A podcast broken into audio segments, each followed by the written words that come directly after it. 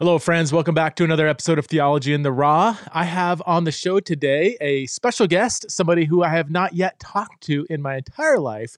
Her name is Christina Dent. Uh, Christina is the founder and president of End It for Good. It's an organization that, um, for lack of better terms, is rethinking uh, drugs and criminalization and the justice system and all that fun stuff. We had a fascinating conversation um, about uh, drug use and how to combat or address, maybe it'd be a better term, address the problem of illegal drugs. And uh, Christine is going to share her story and how she had a kind of change in view.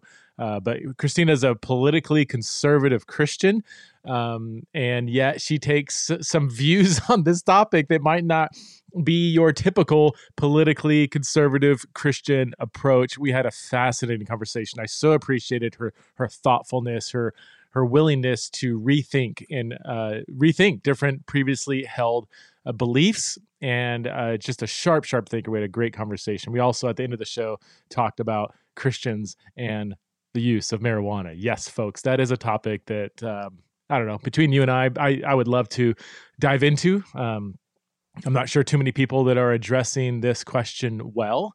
Uh, if, you, if you were to, um, if someone were to ask you, you know, is it okay for a Christian to smoke marijuana? What would you say? and why? No, no, don't don't give me an answer. Don't just jump in. Yes, no. You know, why? Why? What verse would you go to? What's your what kind of use are we talking about? And why would it be okay or not okay to smoke pot and be okay or not okay to drink or um, you know take morphine or prescription drugs? I think it's a I, I think it's honestly a complicated complicated conversation, and Christina and I get into it a little bit at the end, um, but primarily we talk about the criminalization of drugs and whether or not that is helping reduce um, the damage that uh, illegal drugs can and do cause. If you would like to support the show, you can go to patreon.com forward slash theology and raw. Support the show for as little as five bucks a month and become part of the Patreon community, the Patreon Theology and Raw community. If you can't or don't want to support the show, consider leaving a review uh, that really helps too. So thank you those of you who have reviewed the the podcast. That really does help get more uh, awareness to theology and raw. If that's something that you would like to become part of, if you would like to um, uh, help others find this podcast and leaving a review does help with that, or sharing this on social media. Also, uh, lastly, uh, for those of you who don't know, I uh, record both a video version and an audio version of this show. So if you want to watch uh, Christina and I dialogue, you can go to my YouTube channel, Preston Sprinkle. And if you are watching and you just want the audio, you can go to Theology in the Raw through iTunes, Spotify, or wherever podcasts are sold or downloaded, whatever that means. Anyway, welcome to the show, the one and only Christina Dent.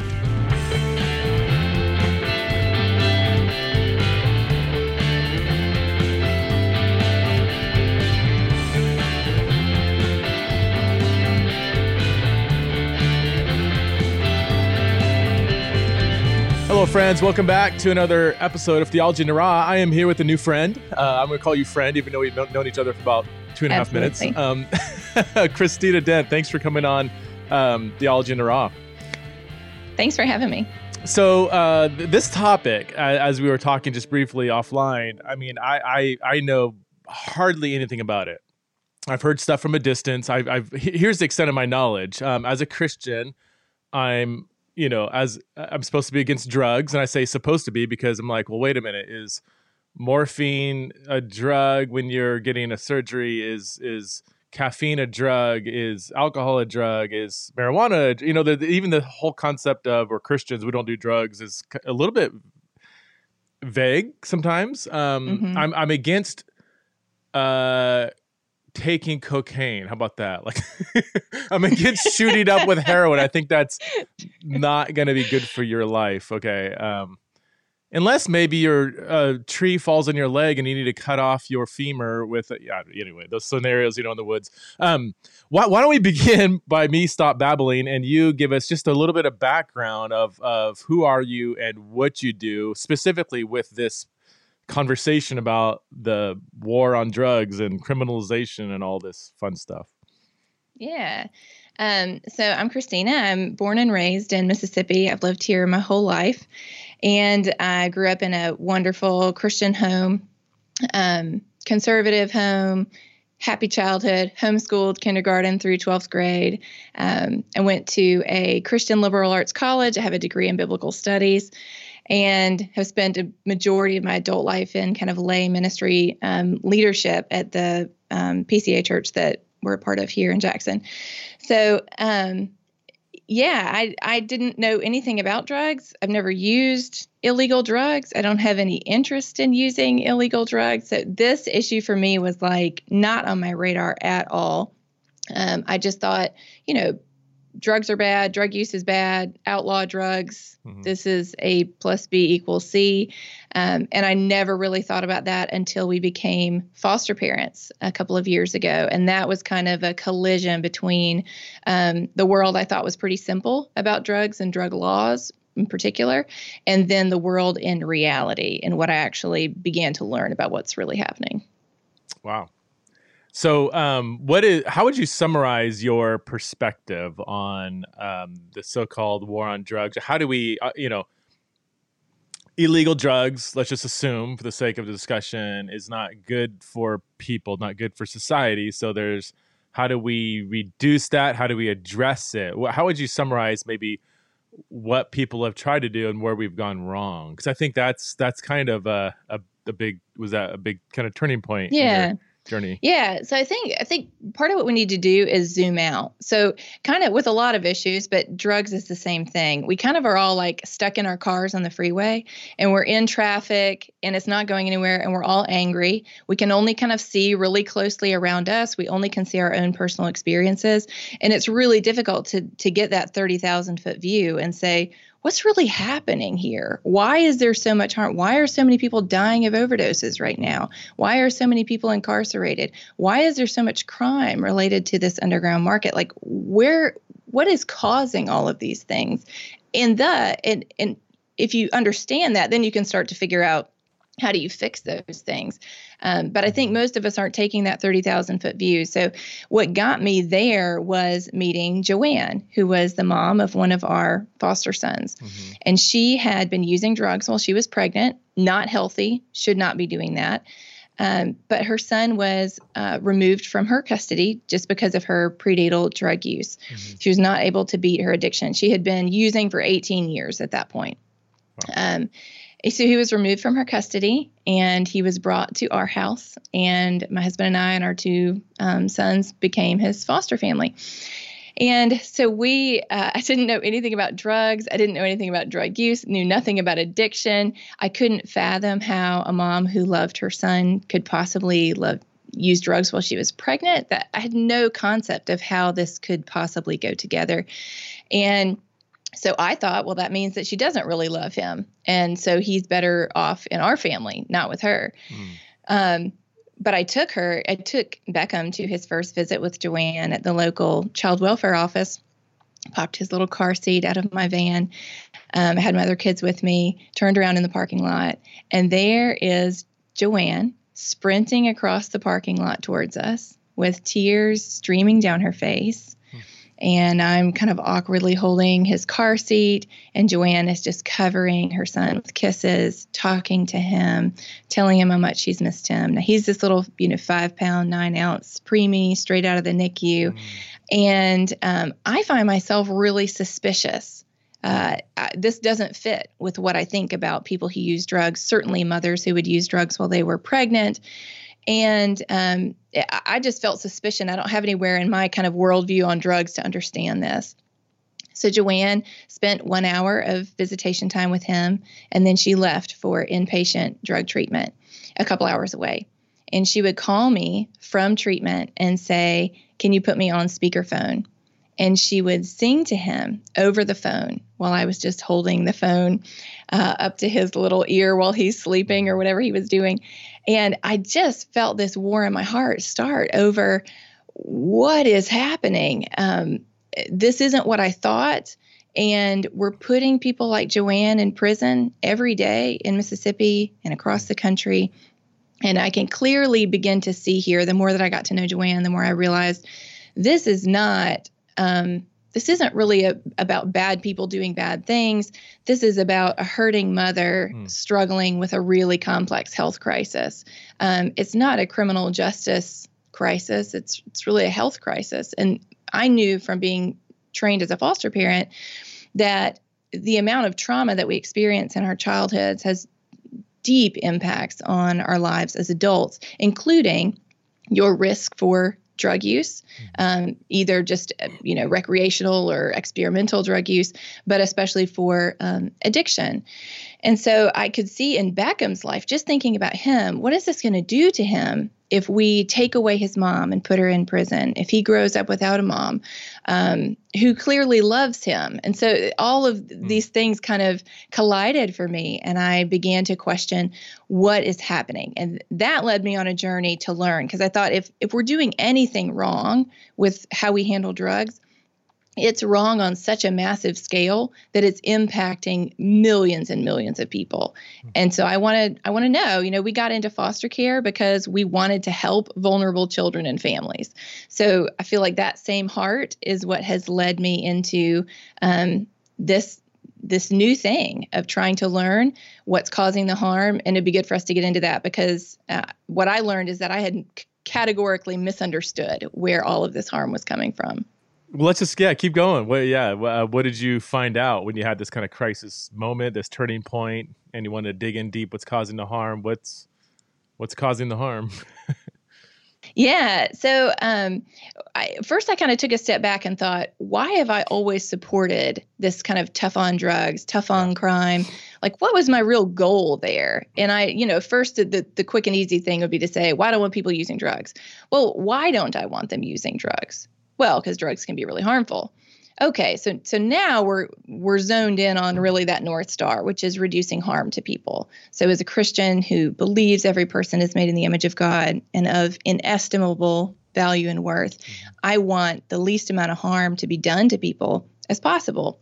So that's still my north star today is how is there a better way to reduce harm to people than maybe what we've been doing, just criminalizing, using the criminal justice system to handle drugs and addiction. So, what I learned on that journey is that when you begin to dig into what's causing harm from drugs, there's actually two categories. One is the harm that comes from the substances themselves, and one is the harm that comes from criminalizing those substances.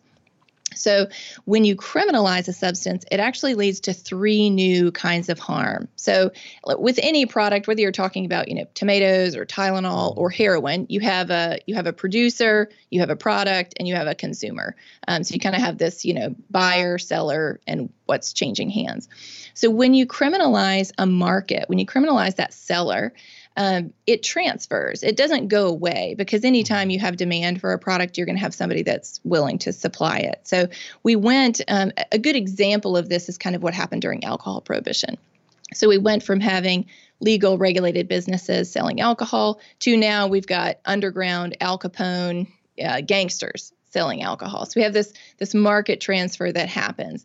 So even if you just look at Mexican cartels, they're making 20 billion dollars a year off of US drug sales of illegal drugs. Wow. So the, the sales haven't gone away, but they've transferred from a legally regulated market that's not dominated by crime to an underground unregulated market that is only dominated by crime. You can only be part of that if you're willing to break the law.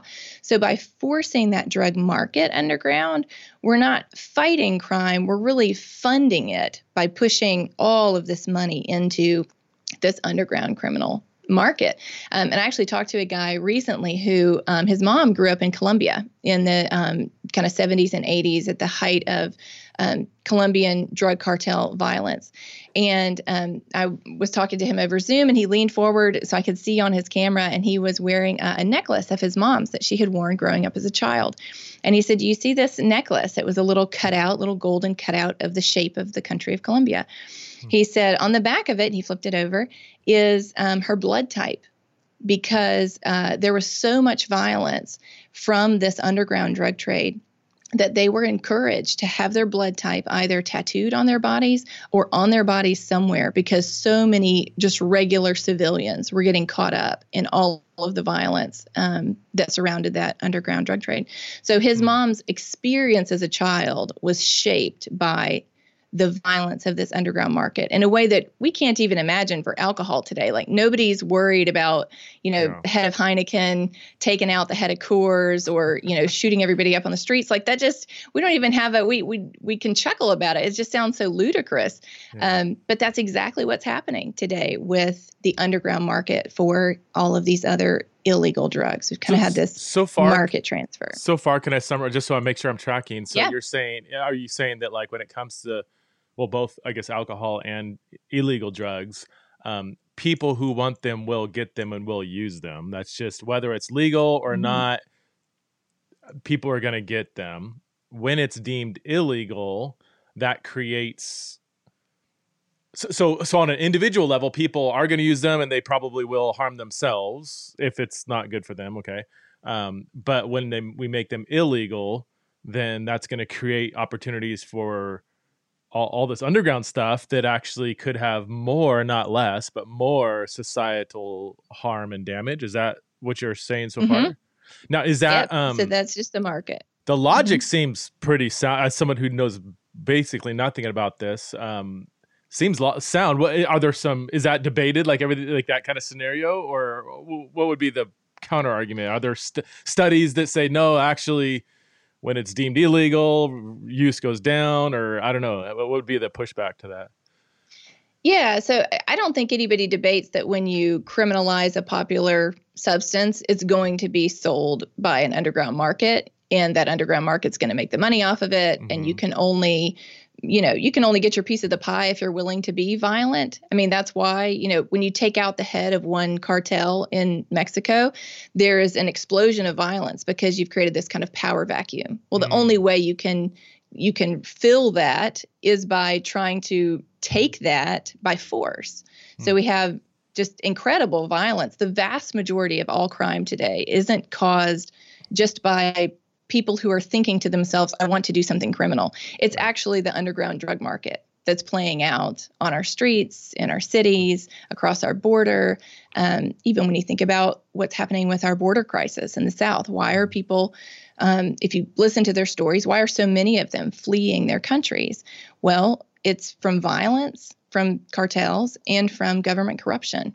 That's also caused by the, the buying off of government Mm. officials by cartels who are selling Oh, drugs man. and want to keep their underground drug trade going. So, of course, there's other things in there. It's not only drugs, but but the underground drug market provides the vast majority of all funding for gangs, cartels, and terrorist organizations. Like Yeah. it is, it is just funding crime uh, around the world. So yes, that's a great summary of kind of what happens. I don't think anyone. Um, uh, I haven't heard people say, uh, "No, you're you're wrong." I think it, people agree. Yes, this is what's happening. Where we would disagree is, is it worth it? Mm. Um, is it worth it to criminalize to make the point that we don't want people using, or to keep them out of visible access Mhm. um, in order, you know? Yes, we're going to have all of this crime and violence. Now, for me, I did. I never understood that. I just thought you know the crime is there. I, I never made the connection that this is actually a cause and effect that is economically predictable uh, that if you don't allow a market to operate legally it's going to operate illegally and that's going to cause lots and lots of crime. Um, so i think for a lot of people they've just never thought about it before Mhm. and have never really thought about oh uh, there's a lot of this crime that's caused by laws. It's not just like bad people wanting to be you know do terrible things. So so that's kind of that market piece of what happens when you criminalize a market. Then you happen you have what happens when you criminalize a substance. So you go from having a legal regulated substance to an illegal unregulated contaminated substance. So in the same way that during alcohol prohibition people are cooking up you know whatever they want to in their bathtub or the woods behind their house um, it, whereas you used to have alcohol sold on shelves where it was labeled and you knew what proof it was and you knew it was Mhm. in it. Um, and we have that today. So we we understand that. Yes when you have legal alcohol you can go to a liquor store and you can see all sorts of different alcohol you need you know an id to buy it um, but that same transfer that's happened into this deregulation is what's happened with uh, other kinds of drugs. So you have two things that happen there. One is the potency immediately increases because if you're going to smuggle something, you've got to have mm. a big punch in a small package. So the same thing kind of plays out if you go to a sports stadium where alcohol is prohibited on the inside. So outside where people are tailgating, they're drinking beer, like 5% alcohol by volume. And then when they go inside, they're drinking 45% alcohol by volume. Not because their taste changed between the tailgating and the game, it's because they have to smuggle it now. So you need this this big punch in a small package. You're going to smuggle a flask of liquor. You're not going to try to smuggle a six pack of beer into the stadium. Wow. So that same principle is what is playing out in all of illegal drugs now. That it's you want it always to be more and more potent because um, you're taking a risk of smuggling right. it. So you don't have low potency options anymore. Um, you only have really high potency options. And when you combine that potency increase with the deregulation of an underground market you get a tragedy which is what is happening right now so if you look at why so many people are dying of opioid overdoses right yeah. now, which is all over the news and has been for years.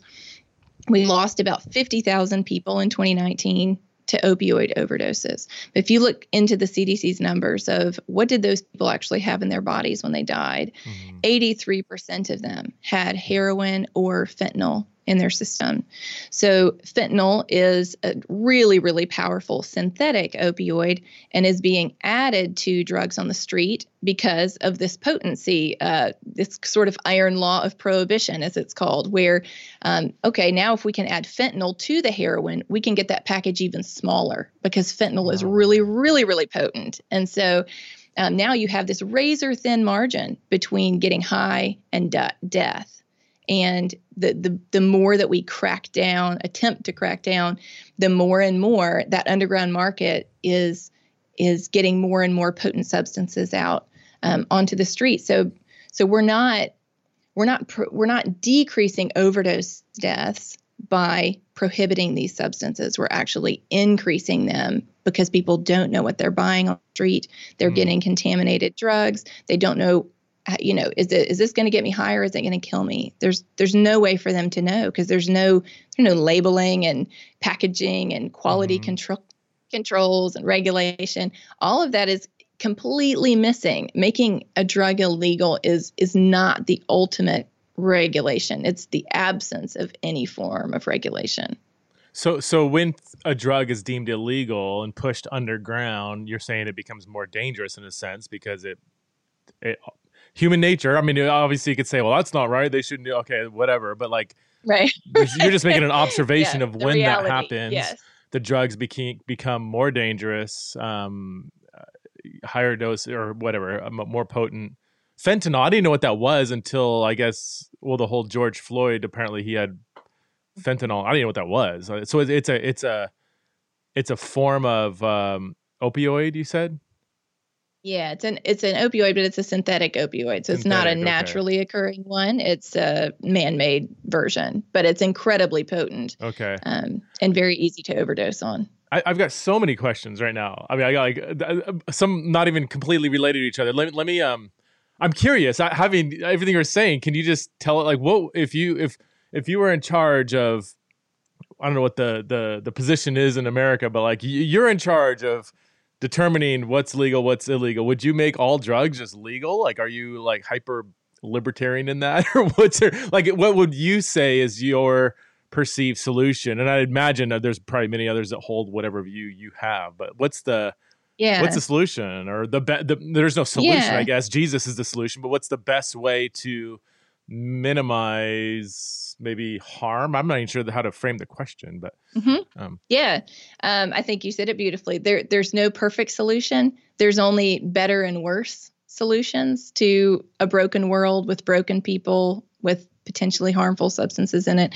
And and i think what i backed into on this journey to try to figure out how do you decrease harm to people mm-hmm. is that if you legally regulate substances that's the best way to do it You can set age restrictions. You can set potency and purity restrictions. You're not incarcerating consumers anymore for a health issue that they're struggling with. So I would say legal, regulated, and discouraged. Those would kind of be the the three points of what I what I think we need to do for is, all for um, all drugs like heroin. I mean, whatever PCP. Um, and, and when you say regulate, would you say like um, they should be sold in stores? Like kind of like how marijuana is in many states now. You have you know dispensaries and everything. Like, um, or you're just saying like no, they're not you, you can't sell them in a public store, but if somebody does get them, it's you're not criminalized for it. Or what do you mean by? Yeah, so there's that's a good point. So there's there's two different kind of ways that you can deal with um, the harm. So one is decriminalizing use, like okay. just possession. So that's just for consumers. Like we're not going to arrest you anymore. Um, and Portugal actually did this about 20 years ago in 2001. They decriminalized possession mm-hmm. of substances. So you can't legally sell them there. You can't legally produce them there. People are still using contaminated substances there that they're buying on the street. But if they catch you, that you don't get put in jail. Um, so they're not, they have switched from a criminal justice approach to drug use to a public health approach. And they've made treatment widely available if you're problematically using substances. Um, they've offered tax breaks to businesses who will employ people who are coming out of either incarceration or drug treatment. Um, and they've they've just kind of taken this you know, instead of trying to traumatize people out of their substance use, we're going to try to just help them build a life that they want to be fully present for. And that has worked incredibly well. Their really? um, their their injection drug use rate. They had a really bad heroin overdose crisis when they did this, which is why they took a big step. But their injection drug use rate has dropped in half over that time. Wow. Um, their drug addiction rate has dropped by a third. Their drug related crime has dropped as fewer people are addicted to drugs. You've got fewer people committing property crimes to get money for drugs because um, there's just not as many people addicted to them. So, Christina, what you're saying is like, so in Portugal, you can't go into like the grocery store and buy a needle of heroin, or I don't know if that's the right way to frame it, but, um, but if you do get caught, you're not criminalized for it. Where where do people get it? So the, the market for there's still is there still a then therefore be an underground market like that's still an issue, or are you saying that's always going to be there no matter what. So let's not worry about that or yeah, so they they just addressed. So if you look at kind of at those three categories of harm of a market, of substance, and then of consumer, which we didn't talk a lot about, but we're getting into now, of what happens when you put consumers in prison for drug use. So they only address to that third category of harm, just criminalizing consumers, and they stopped doing that. Um, and I would say that's great because that is the right thing to do. They, we don't need to be putting people in jail for this because it's it's a, it's a health it's a complex health issue. It's not a criminal issue. But if we want to to end all of this crime from the underground market mm-hmm. and we want to stop so many of the overdoses that are happening today, you can only do that through legally regulating that market again and regulating those substances again. And you can't you can't get that unless you legally regulate. Like that that's just the only way that you get some form of control back over the mm-hmm. market and over the substances. So for me, that process of changing my mind was actually eh, like I ended up in the place I didn't want to end up in. like yeah. I don't want I don't want my kids using drugs. I don't want like I don't I don't want this to be the right answer. And yet when I look at um, human flourishing and how can we look at what's causing the harm and do something different, um, it seems like in every category we're dramatically in increasing harm to people, particularly to vulnerable people, because um, it tends to be vulnerable people that live in communities that are most racked by crime. Um, tends to be vulnerable people that are that are using um, drugs off the street instead of you know being able to get a prescription from somewhere, something like that. Um, if they want to use prescription um, substances or are addicted to them.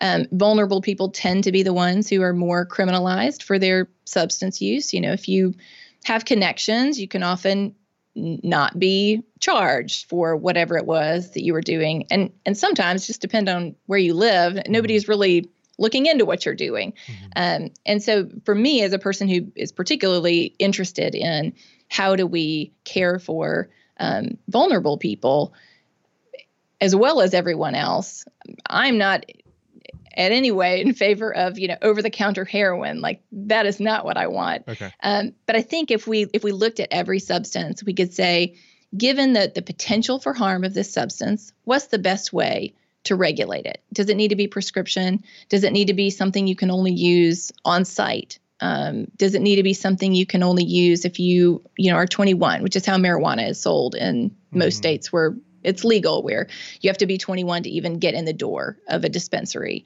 um, that sort of thing. So we already kind of have these regulatory models that are working for other substances, um, and I think we could either use some of those models or develop some new models for a, an appropriate way to legally regulate to reduce harm. What about the uh, and I don't I I I um I'm not sure if I'm completely off here, but what about the Singapore approach? You know, I've been to Singapore a couple times. You get in the airport, there's signs there saying if you're caught with like an ounce of marijuana, I mean you're gonna be like 39 lashes or something. You know, like yeah. there's they, they you know like what if and people my audience knows that i'm a pacifist so i can say this as a theory but what if it was like hey you get caught with drugs you get the death penalty bam gone like wouldn't that if he went super hard wouldn't that not wouldn't that actually discourage people from dealing they would they would or, or would that still exacerbate like is there an underground market in singapore when the when the I'm assuming that the the the penalty's so high that people are like, all right, I'm not going to take that risk. I don't mind going to jail for a couple years or whatever, but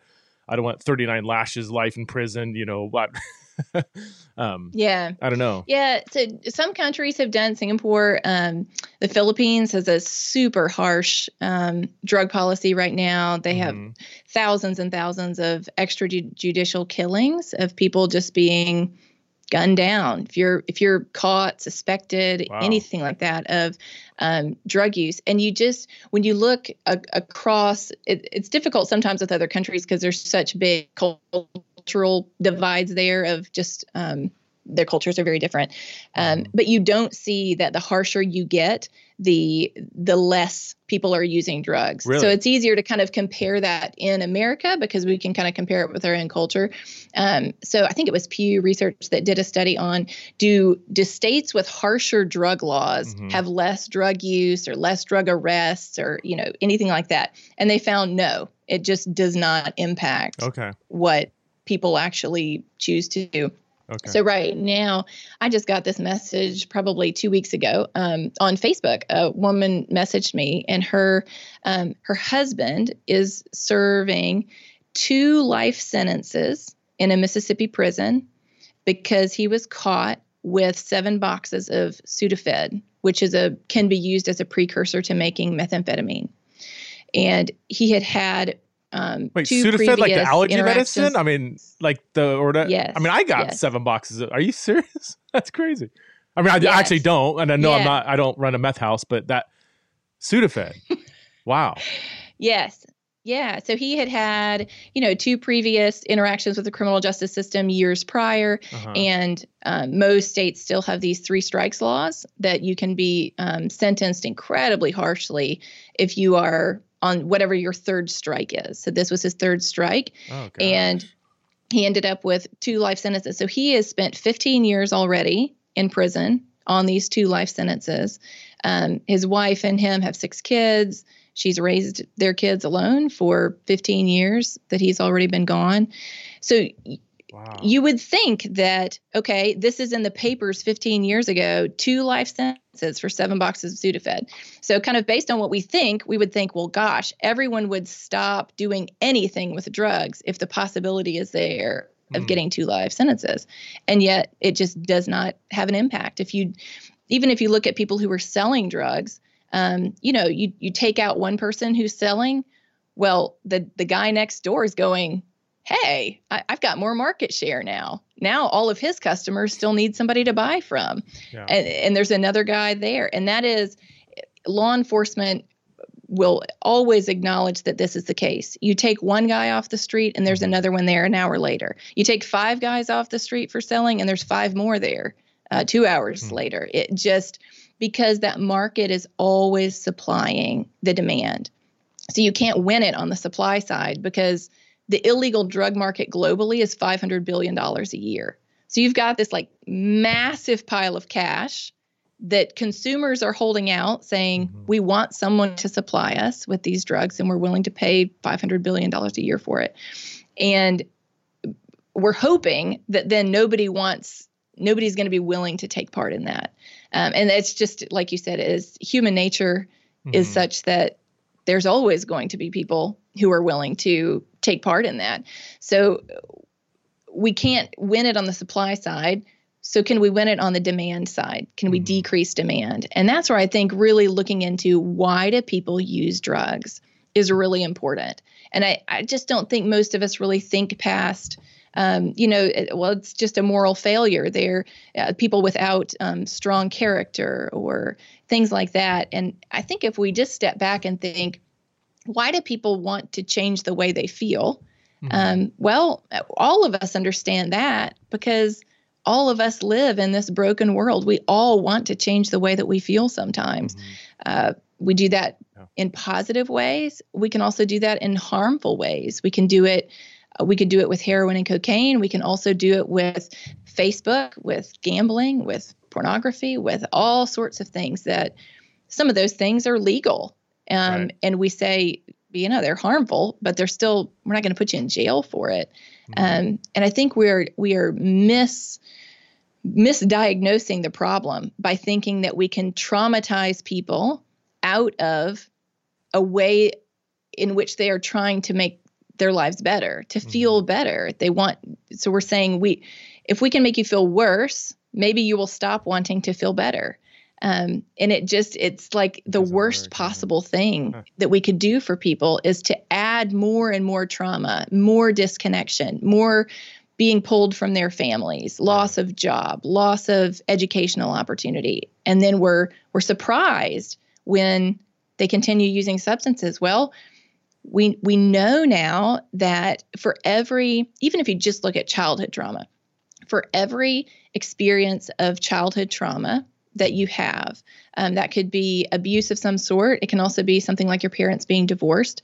Um, this is lots of studies have been done on this.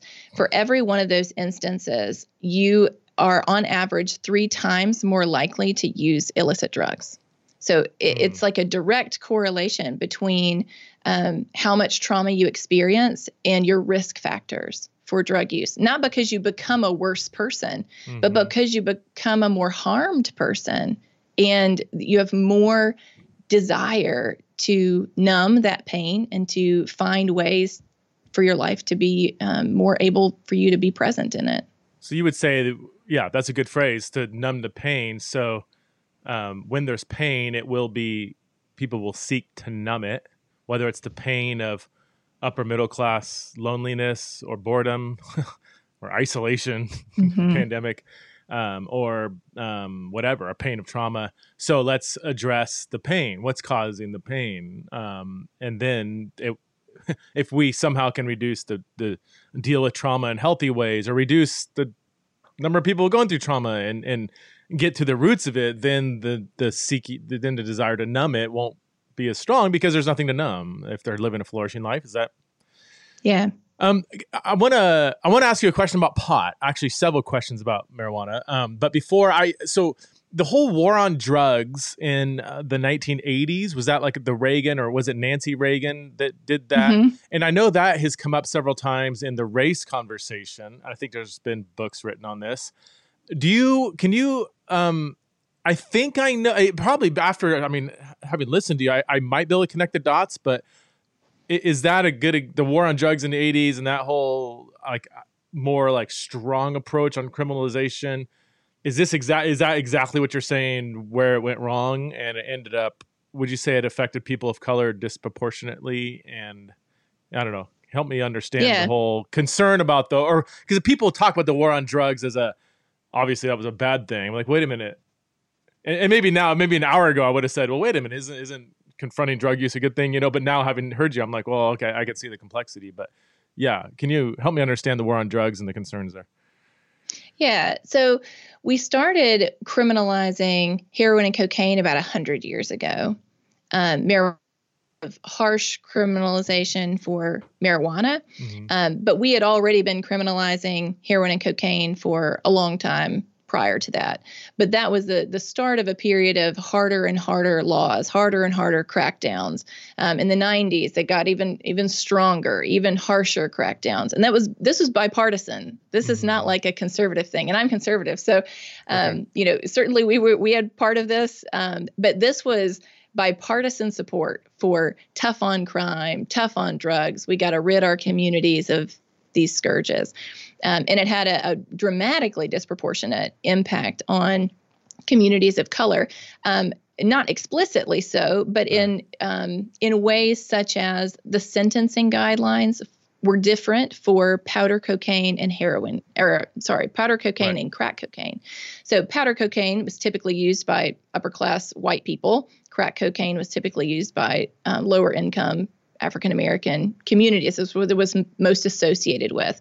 Um, the sentencing disparity between powder and crack cocaine was like 100 to 1. Yeah. In terms yeah. of how harsh the sentencing was.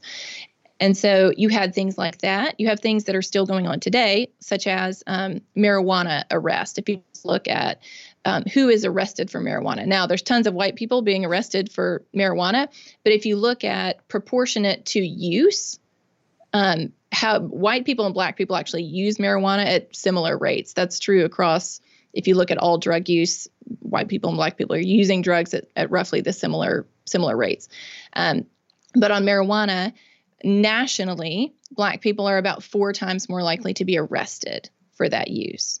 So there is a there's there's lots of white people in prison on drug charges. Um, there's far more black people in prison on drug charges proportionate to population uh, ratio. Um, and so it, it is, um, it, it's a bad idea in my mind. It's a bad idea for everyone yeah. that it impacts. You know, the, the two life sentences um, that was for um, that man is uh, Latino. So it, it's, you know, it, it isn't that only African American people are getting harsh sentences. I mean, it's I would say it's it's wrong and unhelpful for everyone that it's impacting, yeah. but it has dramatically disproportionately yeah. impacted um, communities of color, and for lots of complex reasons. Um, it, it's not always just sort of you know overt racism. There's a lot of black police officers and chiefs and sheriffs who um, I talked with one. Um, African American officer who was uh, had spent his career in narcotics enforcement, and and has since changed his mind on drug policy and the best path forward, and now be in, in agreement with us that you know we need to end um, the criminalization. But he said, you know, in his mind, um, he he said we I was known for harshly punishing people on the street. Like I had a reputation as an officer on the street, mm-hmm. um, and he said I I perceived that as helping the community that I was seeing so much harm in. You know, mm-hmm. my own community that I grew up in had all this crime, had all of these drugs coming through it, and I thought I was I was really helping that mm-hmm. by cracking down hard. Right. And now I can look back and say I misunderstood the the best way really to help that community. So I think conversation it's just there's a lot of complexity there around cause yeah. and effect and intent versus outcome i think in this yeah. a big overarching theme i think is intent versus outcome we intend for this to help people the outcome is unhelpful yeah. so i yeah i'm going to go back really quick because the race this is something i haven't quite wrapped my mind around or maybe i'm maybe i'm missing something but going back to the crack cocaine versus powder cocaine or crack versus powder cocaine. Cocaine is an upper class, you know, upper class people use it because it's expensive. Crack is is lower socioeconomic status, and because well, and, and so a higher percentage of African Americans are being criminalized for use of crack cocaine, and people have said, um, therefore, built into this very criminalization is is a uh, is a, a racially unjust um, kind of law. I, I just, I, to me, it sounds like the the if there is an injustice here, it's across socioeconomic lines, not necessarily racial lines. Like it just on a logical level. And again, I could totally be missing something, but like if lower socioeconomic people are getting busted with higher crime rates or, or criminalization um, even though they're using the kind of the same substance, but it's just a lower grade of it or whatever. And if there's a higher percentage of African Americans who are using that, who are of lower socioeconomic status, that's not that. That seems like the common denominator though is low, lower socioeconomic status, not necessarily race, unless one you know poor white person using crack and another poor black person using crack both got busted same amount and the black person got a higher you know a, a harsher sentence then that's a racial uh, across racial mm-hmm. lines but if it's just simply people being busted for crack uh, you know uh, be, being punished harder harsher than cocaine and most cocaine users are white because higher percentage of higher uh, socioeconomic status I don't know. My, does that make mm-hmm. sense? My my. Yep. I just. I, I need one more dot to be connected before I say, oh, this is clearly racial bias. It seems to be socioeconomic bias. Yes. Am I missing something uh, there? or astute um... thinker, Preston. says both of them are happening at the same time. So there is a racial bias. Okay. And there's a uh, socioeconomic bias. So when you get, um, yes, so both of those are playing out. They if are. you are if you are lower income, you are more likely to be criminalized for it. Yeah. If you are African American, you're more likely to be criminalized for it. Um, if you are a lower income African American, you're really, really more likely to be criminalized for it. Um, but yes, there is uh, definitely, even if you look kind of broader outside of drug policy, um, mm-hmm.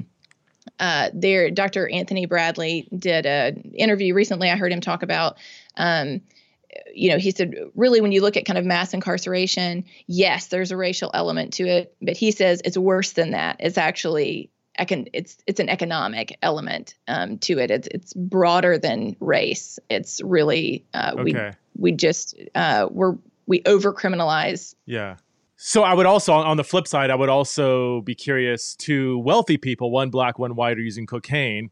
Is the wealthy black person going to get a higher sentence than the wealthy white person for the same crime use? So, is that would we say that yeah, that is most likely going to happen, or um, or is the racial disparity primarily among white and black in so- lower socioeconomic, or does it also apply to higher socioeconomic status?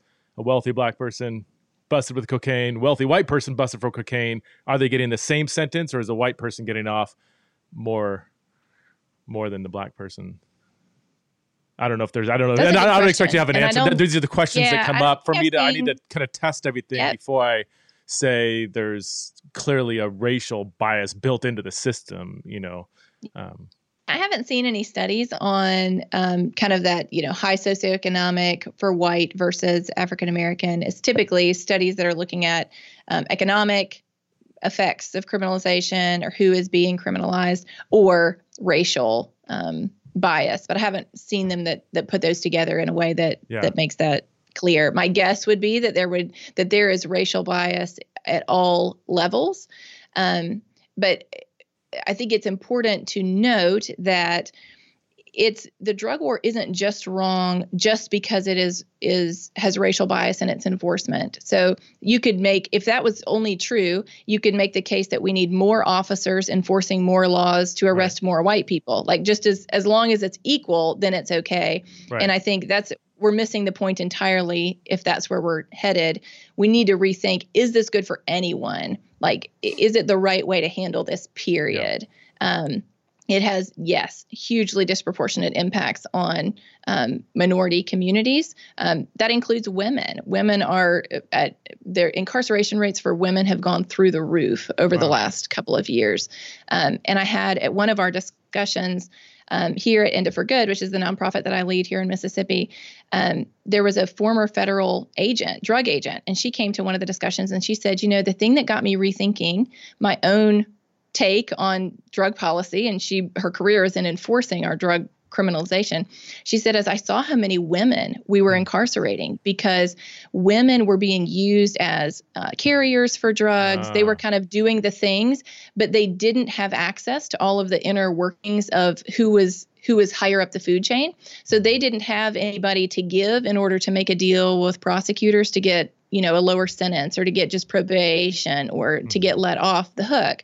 So they were getting held on the hook for their roles, even though they were, you know, minor kind of, you know, street level roles in this, mm-hmm. um, the, the drug trade. But we they were loading women into prison when she could see these aren't the people that we're really after. Yeah. Um, they just don't have the power. Really, they don't have the connections to know somebody else higher up the food chain to give up to save up their, to, you know, to save their own skin. So there's all there's lots of different pieces yeah. of this that impact lots of different communities. Okay, so that that that's I, thank you for the work you do. I mean, it just sounds the the more the deeper you dig, the more complex I could see it gets. Um, and you don't you know you're not you don't have a law degree or anything do you, you sound like you know the politics no. of this really well you probably no, had to i am a i'm an avid learner okay. and um, i just really wanted to know and I, I, you know i spent a lot of my time prior to this just doing you know i kind of have this crusader's heart of like i want to yeah. make the world a better place i want to be part of righting the wrongs and I, I see that as you know direct outworking of my okay. christian faith of wanting to bring more of the good of the kingdom of god on earth and mm-hmm. to stop the harm and um, yeah so that's kind of what drives me i've just done a lot of a lot of learning a lot of reading a lot of talking to people and just trying to bring that to people not as not as an expert of you know a, a phd in it but yeah. more of as somebody who's been on a journey who mm-hmm. spent a lot of time learning and is inviting other people onto this journey to learn with me okay. all right let's talk about marijuana let's begin with um, so I, I, have a question i've got i've i've had people ask me this and i said i just don't know um, with the states that have legalized marijuana not just i mean for recreational use has that had a better impact on society, a worse impact on society, or is it too early to tell? A- well, it depends on who you ask. So there are some people who say, you know, it's destroyed the state. Um, and Colorado is the one that they typically point to and right. say, you know, it's destroyed Colorado. This is a, you know, it's a wasteland here um, now. And I think so. Again, I think you have to pull out and say, get that thirty thousand foot view of not just an anecdotal comment from someone about how they dislike right. that marijuana is legal there now or what they perceive to be the impact of that. Um, but look and see, okay, you know, are the are the markers of harm diminishing? So they have far fewer arrests for marijuana there now. So that I would say is a good thing because I don't think we should be arresting people for marijuana. It's just not the right way to handle mm-hmm. marijuana use. Um, there are um, there are some things people will point to and say, "Well, look at that. You know that that got worse." Well, you know, I was talking to somebody a couple weeks ago who lives in Colorado, and he said, "You know, it's annoying to me now that I smell marijuana more frequently." Like if I'm at a, a festival or something like that, I'm gonna, you know, I'm gonna. That's annoying. I wish I didn't smell marijuana. Um, and but he said, you know, for me, that's it's a trade-off. This is and i would say this is all about trade-offs. There's we're not looking for the utopia. We're not looking for the perfect world. That's not no. going to be here till heaven. Um, we're so he says you know i could i can handle the trade-off of smelling marijuana sometimes when i don't want to for getting other things such as the market coming out of the underground market, you know, less crime related to that, less people being arrested for marijuana. Now, overdoses are not a, you you can't really overdose on marijuana, so that's marijuana legalization doesn't impact overdose deaths in the way that, you know, legal regulation of you know, something like heroin might where people are overdosing on um, on heroin. So there's a lot of people it, it, you know as with all kinds of stats you can pick whatever you want to mm-hmm. um, and come up with whatever you want to to yeah. make those stats say um, but yeah it's there is less of a underground market the teen use has not increased which is a lot of people point to and say what about oh. kids what kind of message is this sending to our yeah. children we're we're just we're signaling to them that we don't care if they use marijuana. And that's been true across states. So you've got states, uh, Maine has legalized marijuana for recreational use, Washington, Colorado, Michigan, you've got states all over the United States now. And across the board, they have found that teen use does not increase okay. when you legalize. Some states have actually found that it decreases, um, which kind of makes sense as you think about right now, like in a state where it's illegal you know, 14 year olds and 34 year olds buy their marijuana from the same place. Like nobody's checking IDs. they buy it from a guy on the street. Mm-hmm. There's no regulation. There's no age restrictions, um, and it's everywhere. You can anyone who wants to buy marijuana can find it. So if you put it, if it's legal, it's at least now behind a counter where most businesses are going to be checking IDs because they don't want to lose their um, they don't want to lose their adult use mm-hmm. license to sell to adults. So some of those outcomes like teen use and things like that are just they're either unchanged or in some states they've actually gotten better. In some states they've seen their alcohol use rate drop, which on a public health standpoint is actually a positive because alcohol use has far more societal harms than marijuana use does. It's you know really it's very dangerous to drink and drive. Yes, yeah. yes, by I, far. That was my um, assumption. Domestic violence, huge deal. Mm-hmm. I, I, was wondering if yeah, if, if alcohol, uh, well, I'll say abuse, um, creates more societal and even personal harm than marijuana. I don't. I just don't know the science behind marijuana. You know, um, I've you know I listen to Joe Rogan a lot, and he smokes pot all the time, and he's a big. He's like, dude, this is way better for you and society than alcohol. you know, he's very big mm-hmm. on people abuse alcohol all the time, or even overeating or lack of exercise, all these things, and like marijuana is not bad for you. Is that is no? Of course, somebody who smokes pot's going to say that, but it, um can you give us a basic overview of the science behind that, the health? I mean, is marijuana not that bad for you? I grew up, you know, kills your brain cells and and you know you're high. I've been, I mean, I, pre-Christ, I used to smoke pot a little bit, so I know what it's like to be high. And um, I've also been drunk before, pre-Christ. That's um, and and they're very different, but I would say I don't know. Just anecdotally, I think probably being high was less maybe destructive than being drunk.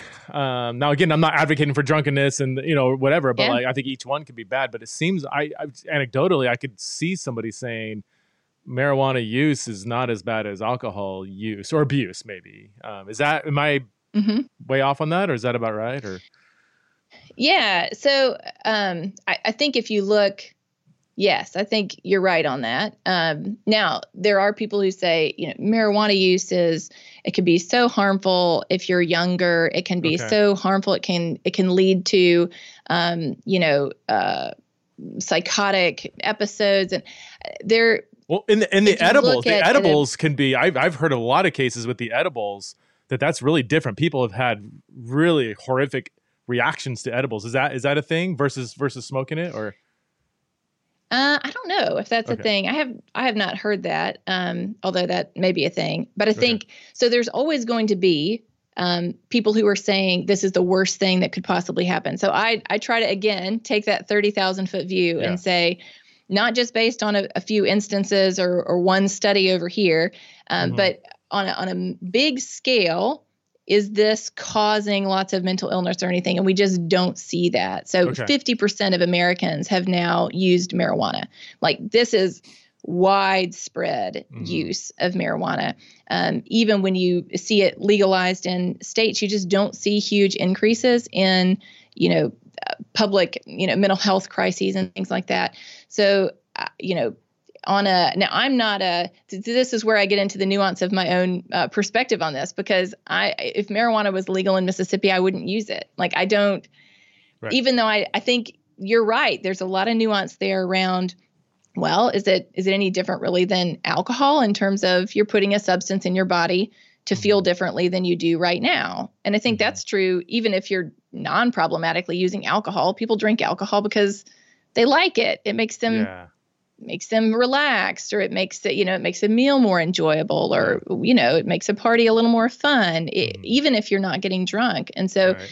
if you look at kind of societal harms you have far more societal harms with alcohol um, uh, there was a sheriff who came to one of our um, community discussions that we have in Mississippi where I'm kind of presenting these ideas and inviting people to dialogue about it. And he came up to me afterwards and he said, You know, the drug that officers are most hoping they don't come across when they are out doing their work is somebody who's been drinking because we're not worried about people who are high. Like, they're just not they're not going to be combative and angry huh. and you know do crazy stuff is people who are drunk like that's where we see the most harm um, towards us. It's where we see the most domestic violence harm. Like by far um, and even on you know on the driving spectrum. Now should you drive high? Absolutely not.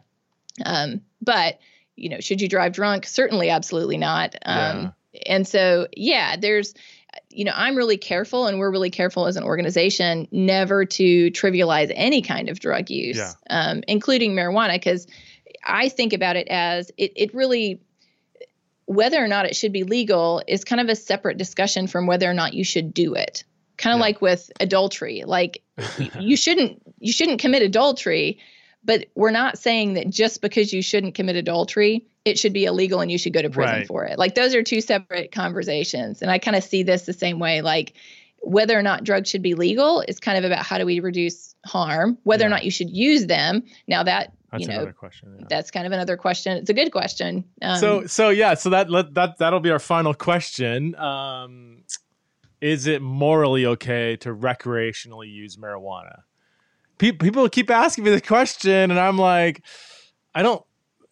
I don't think so. And they're like, okay, why? Because they know I'm the Bible. I like to say, what, what does the Bible actually say? I'm like, don't know. So my opinion, I, I actually don't know. I don't know. I, I, you know, when I grew up, there was, um, this is such a bad argument there's a Greek word that's often trans. Well, it's only used a few times in the New Testament, translated sorcery in some translations. I think it's in the Book of Revelation, maybe once in the Gospels, and the Greek word is pharmakia, from which we get pharmacy. And the argument I grew up is this includes all pharmakia, all kind of uh, substances or whatever. I'm like, and I used to I used to kind of repeat that argument, and people are calling me on that. I mean, I don't use it anymore, but they're like, eh, is that really a sound way to read back into the Greek word? What just because an English word is derived from it? I'm like, yeah, no, that's not good. So, is there? I mean, biblically, uh, is is marijuana use um, morally wrong? I I just I think we have to um, the the conclusion that people come to on that uh, should be informed by seeing all substance use on a spectrum. Okay. It is not. It isn't that some of us are substance users and some of us are not, or some of us are drug users and some of us are not.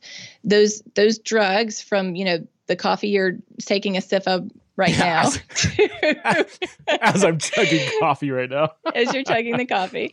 Um, to, you know, heroin and cocaine, fentanyl, morphine, you know, on the on the harder end of that spectrum. Those drugs all exist on a continuum of substances that change our bodies in some way. Tylenol changes our bodies. Tylenol changes the way that we feel. That's why we take it. We can we hope that it stops the headache we have or the pain that we have in our hip or whatever it is. Um, so I think of all substances on a continuum, mm-hmm. and all substance use is on a continuum of wanting to change the way that we feel. Sometimes that's in small ways through a cup of coffee in the morning. Mm-hmm. Sometimes it's through really big ways of, you know, huge amounts of physical pain that can only be mitigated by the mm-hmm. strongest kinds of opioids. Sometimes it's psychological pain that mm-hmm. can also, you know, the yeah. the best way people find to um, to mitigate that is through, you know, substance use. Um, some people were recreationally using, and I, I, it's hard for me to make the, even though I, I don't want to use marijuana, and I have like this still this visceral sort of, yeah, uh, don't feel comfortable with this.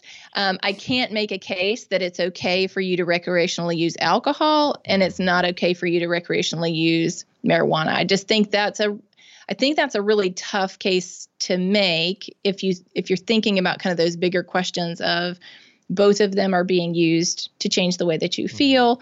Um, you know, now is getting high the same thing as getting drunk? I mean, that's that's kind of a separate. I don't know. I yeah. I don't know myself kind of where that falls. Can people use marijuana medically for wonderful effect? I've talked to a lot of people in other places that mm-hmm. have. So I think we, there's got to be some space for that for people to be able to use you know to use it as a pain management tool or to treat epilepsy or whatever it is that they're using mm-hmm. it for um, so i'm still on that i'm still on the journey myself of kind of where does that fall mm-hmm. my my work isn't in that particular question because yeah. that question I see is separate kind of from whether or not they should be legal. Sure. Um, but I think it's a question that there's more nuance to than just if it's ever been illegal, it must be like sinful and wrong mm-hmm. to use. Uh, I think we just have to be really careful about, um, you know, uh, saying this is wrong or it's ab, you know, it's.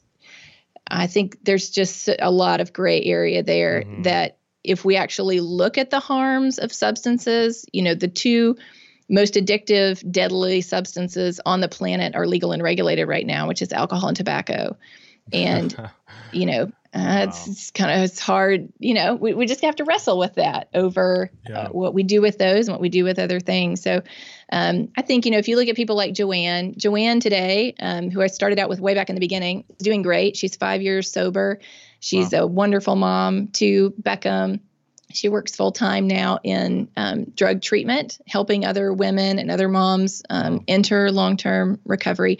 Now, it doesn't always happen like that. Certainly, there's a lot of people that go to treatment for whom, you know, it doesn't work the first time around or the second or the third. Um, and I would say for them, the path is still not that prison is going to fix the reasons why they're using those substances.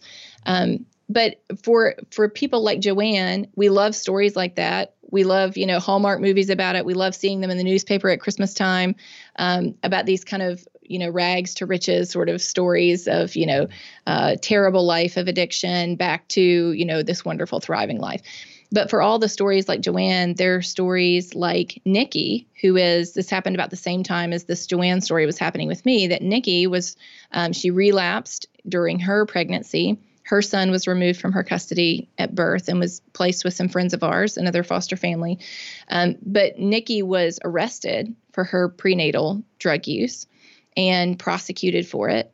And she is now about two years into a 15 year prison sentence in North Mississippi. So her kids are growing up without her. Her mom is raising her kids while Nikki is incarcerated um, I had I try to always ask permission for the stories that I share, and so I'd asked Nikki's mom if we could share their story as I talk about um, these issues. And the first words out of her mouth were, "Thank you for not forgetting us." Hmm. Um, it's just incredibly difficult for families and who are trying to uh, support their loved ones while they're incarcerated and support the, the families left behind on the outside, their children, or their husbands, or their wives, or um, you know parents. And so we have this kind of we can do more of Joanne, um, but we're doing an awful lot of mm-hmm. Nikki and we can we can stop i see it now as kind of we can stop this second category of harms that are coming from prohibition. All of this crime and violence all of these overdose deaths mm-hmm. all of this unnecessary incarceration that's tearing families apart. And we can focus instead all of our resources on decreasing the harm from the substances themselves. So stop the harm from prohibition and focus all of that resources on you know substances ingested in your bodies um, and that's what i want to invite people to lean into to say don't jump to conclusions open the door listen to people's stories do a little research think through cause and effect come join us at end it for good follow along this journey with us and and take the time to lean in because it really is in the hands of people like us what happens to people like Joanne and Nikki because we're voters, we're supporting laws, we're voting for politicians, we're voting for ballot initiatives to legalize or not legalize various substances.